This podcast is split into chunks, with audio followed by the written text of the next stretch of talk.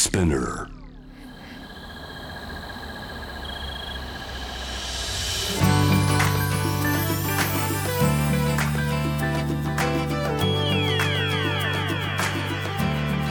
エネオス4 Hour Earth One by One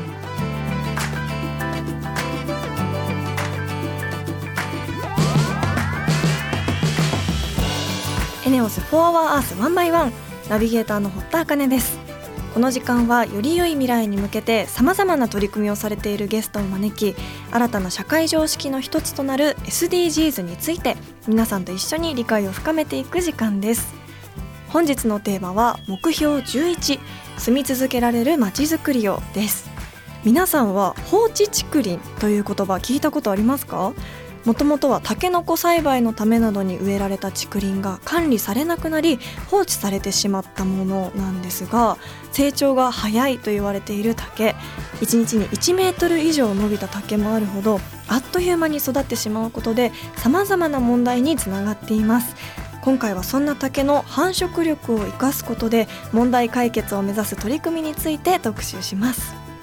地球の未来を考えるこの番組はエネオスの提供でお送りします。エネオスは2040年までに自社で排出する CO2 の量をさまざまな取り組みからプラスマイナスゼロにするカーボンニュートラル企業を目指していて私たちの未来に不可欠な脱炭素循環型社会の実現に向けて具体的な取り組みをされているそうなのでそのあたりも番組で分かりやすく紹介していきたいと思います。そしてこの番組は JWAVE をキーステーションに FM ノースウェーブ ZIPFM、FM802、クロス FM、JFL5 曲をネットしてお送りします。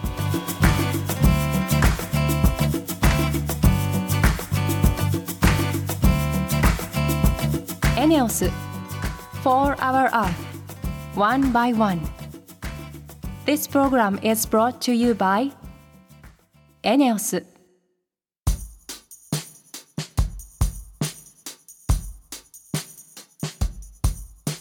エネオス4 Hour Earth 1 by 1堀田茜のナビゲートでお届けしています。ここでは私の日常からの発見や見て聞いて感じたことなどをお話ししていきます。先日ですね久しぶりにプライベートで海外に行ってきまして韓国に行きました。えっと67年ぶりの2度目の韓国だったんですけどいやー本当に圧倒されっぱなしでした。なんていうか国のあのエンタメの勢いも感じましたし一番こうすごいなって思ったのはこうカフェとか洋服屋さんとかもう小物雑貨屋さんとかどんなお店でもあの本当にこうエンタメ性が全部にあるっていうか例えばこう美術館みたいな店舗内装になっている洋服屋さんだったりとかなんか本当にあの商品とアートどっちが見せたいんだろうっていうぐらいの規模感での本当美術館みたいなこうカフェだったりとかあとはなんかこうカフェとかに売ってるお菓子一つもすごく遊び心にあふれていてもう小指の爪ぐらいの小さいクロワッサンが売っていたりとか全てこうフォトジェニックもそうなんですけどなんかそれだけじゃないすごいこうなんか見る人を驚かせたいとかワクワクがすごいあのいろんなところに散りばめられていてこう私も仕事としてもすごくあの刺激をもらったことがたくさんあったのでぜひ刺激が欲しい方とかあの飛行機でも距離が短いですしフライト時間もそんなにないので気軽に行ける国ですのでぜひまだ行ったことない人も行ってみてほしいなと思います。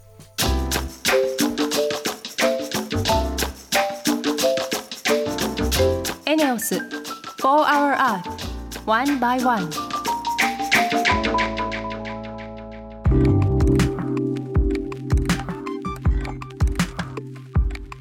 堀田茜がナビゲートしているエネオス4 Hour Earth 1 by 1本日のゲストは放置竹林問題の解決を目指す株式会社日建ハウジングシステム大阪代表古山昭義さんです。よろしくお願いします。よろしくお願いします。まずは古山さんのプロフィールをご紹介させていただきます。日建ハウジングシステムに入社以来大規模超高層を中心とした分譲集合住宅マンション建て替えプロジェクトなどさまざまな集合住宅の設計を担当。住み心地のいい集合住宅を作り出すことをモットーに竹をテーマとした新しい建材の開発に取り組まれています。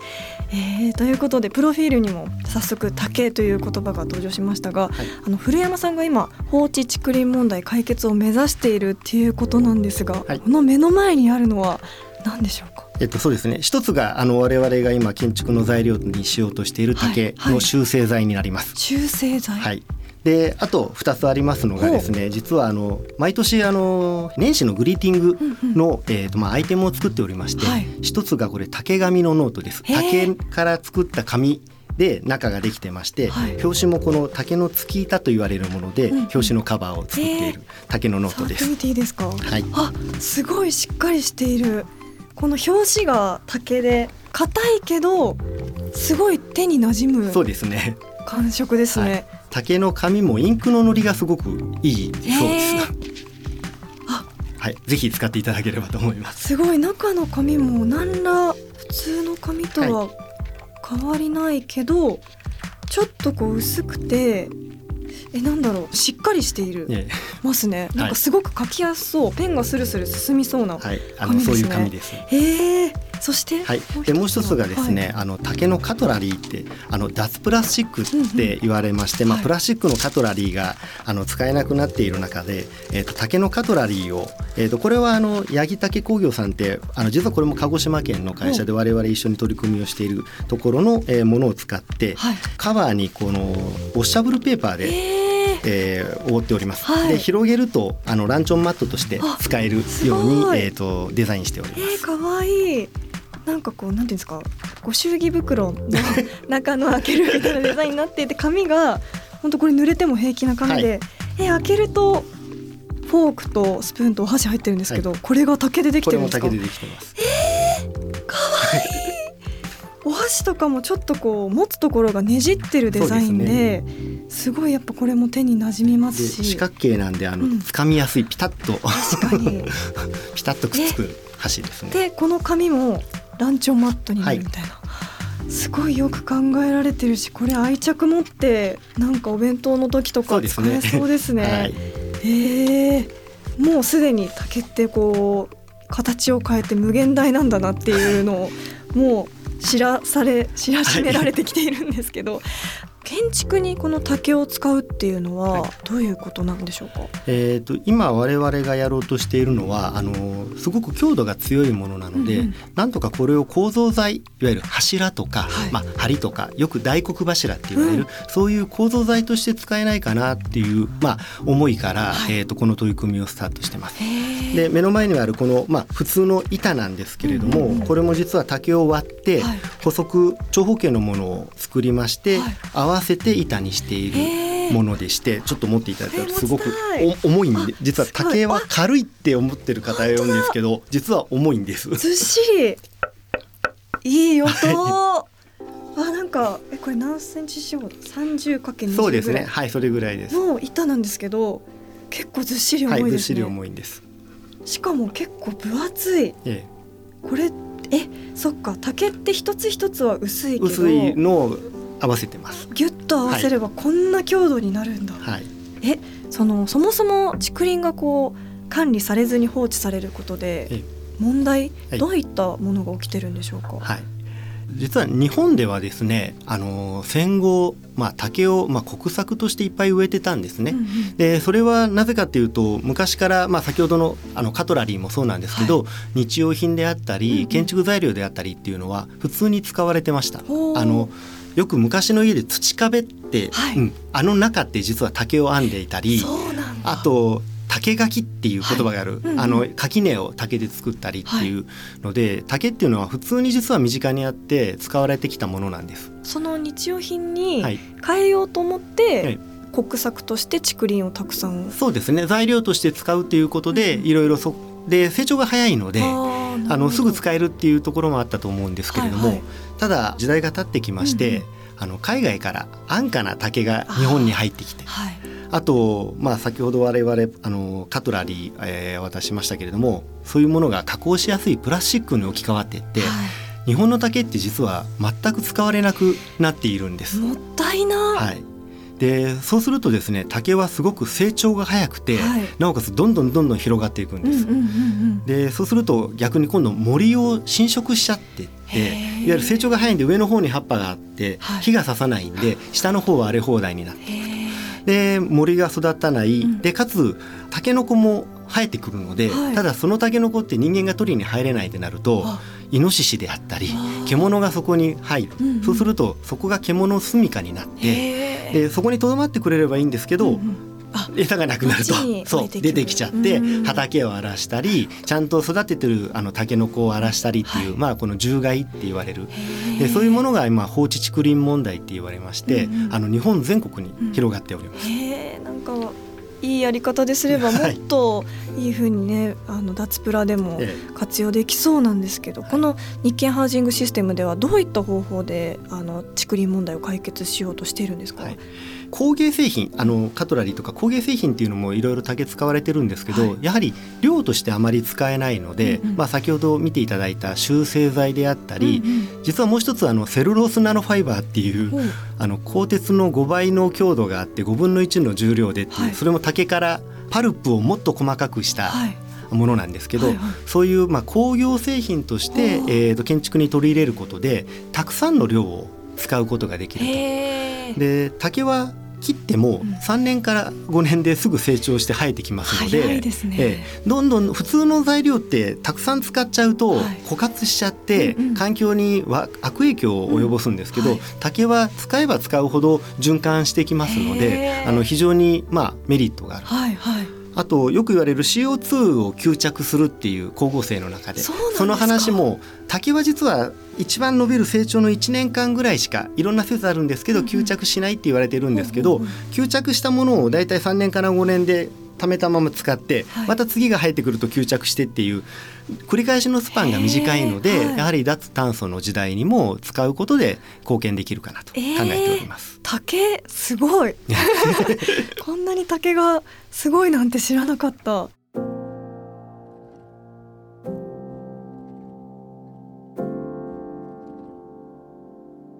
でもそもそもなぜこの竹林問題の解決にあの乗り出したんですか、はい。えー、と実はこれ鹿児島県の薩摩川内市という、まあ、町がありまして、うん。えー、とそちらの方と、えー一緒に取り組んでます。うん。で一番最初に取り組んだことはあの実は私のうちの会社の大阪のオフィスを、えー、と竹でデザインをしたんですね。はい、その時は薩摩川内の竹を120本切って、うんうん。で、まあ、天井とか壁とか、えーに使ってデザインをして、うんうん。で実はその時に竹で家を建てちゃおうプロジェクトっていう名前を付けまして、はい。えー実は落語家の月亭法生さんが応援隊長として、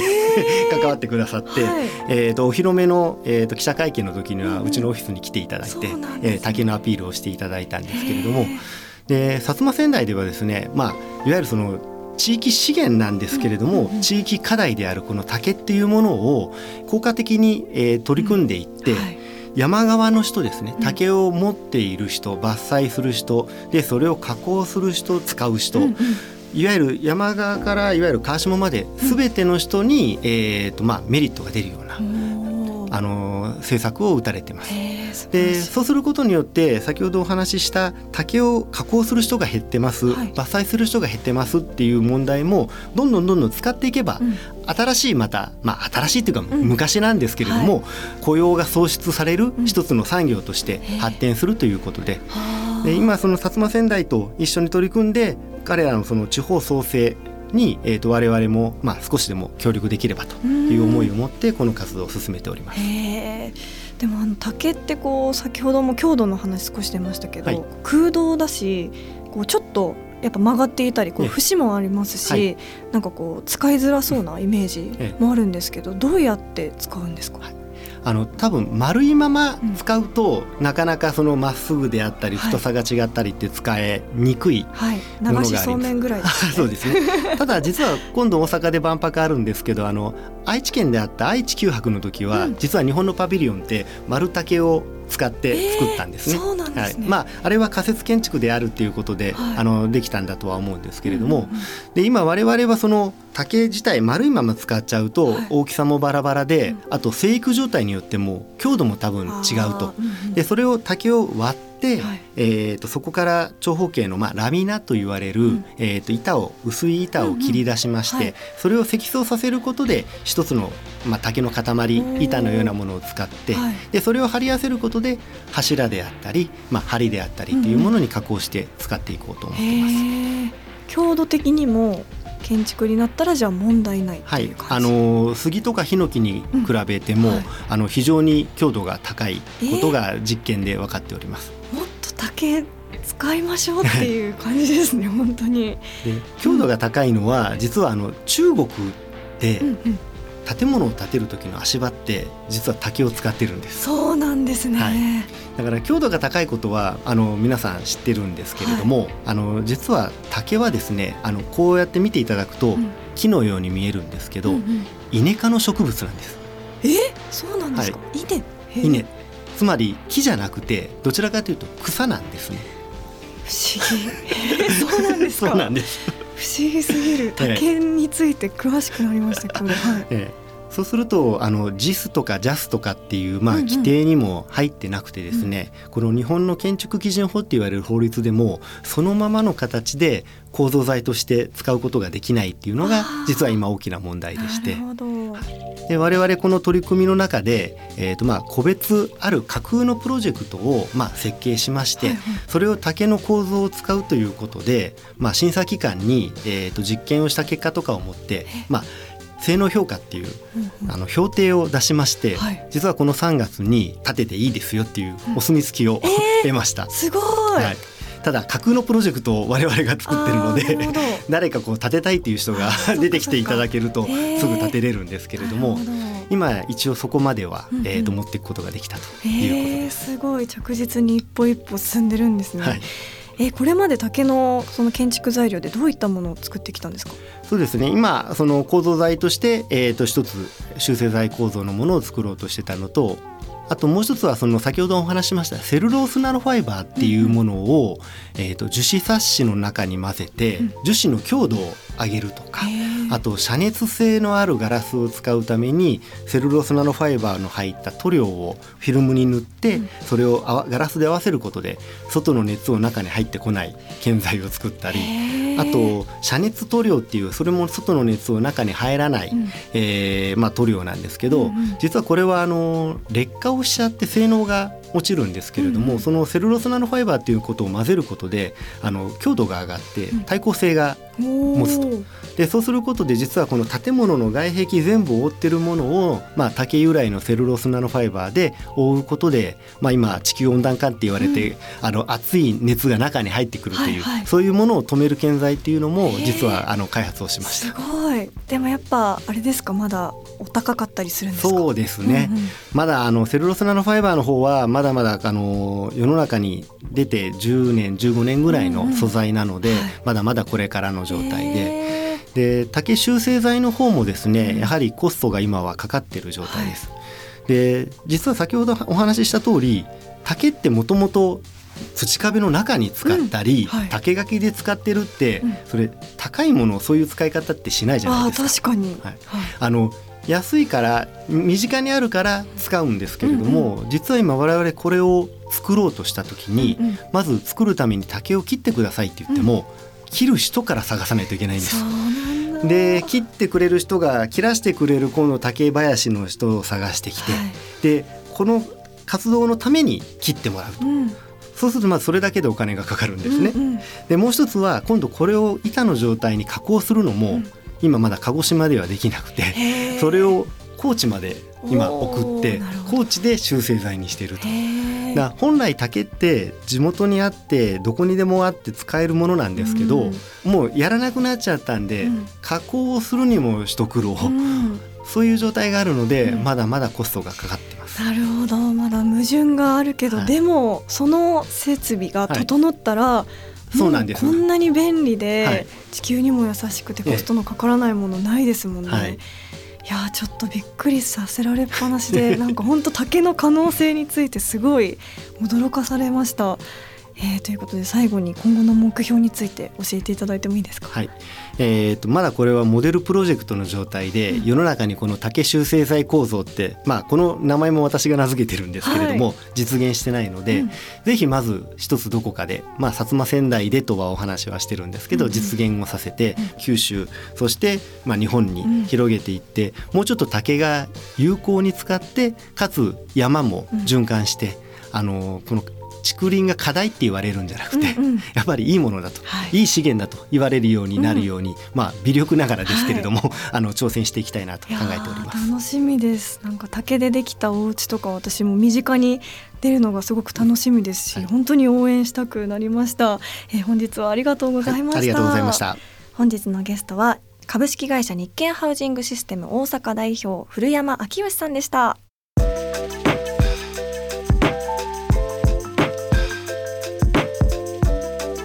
For 4 Hour Earth, One by One.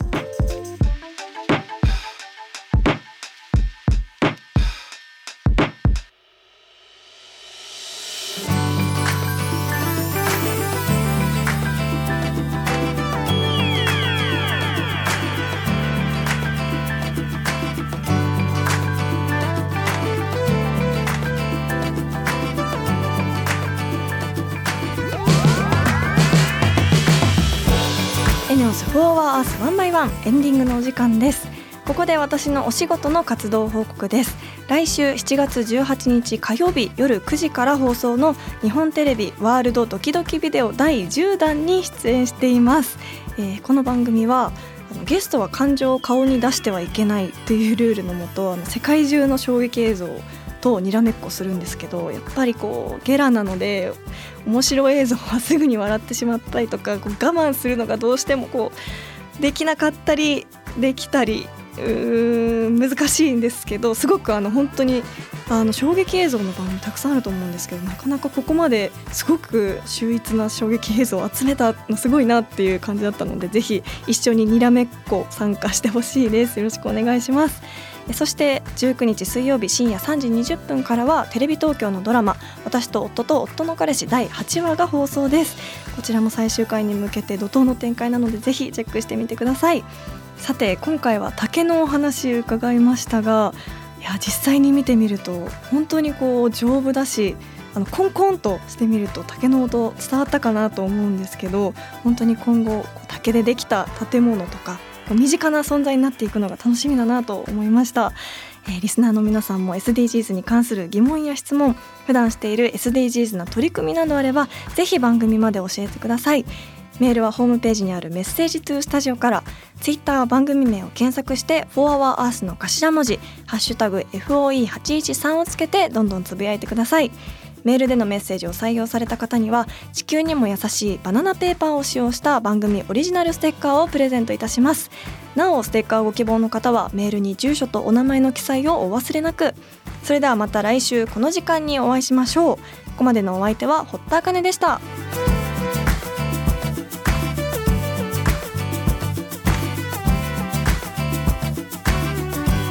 エネオス4 Hour Earth One by One. This program was brought to you by ENEOS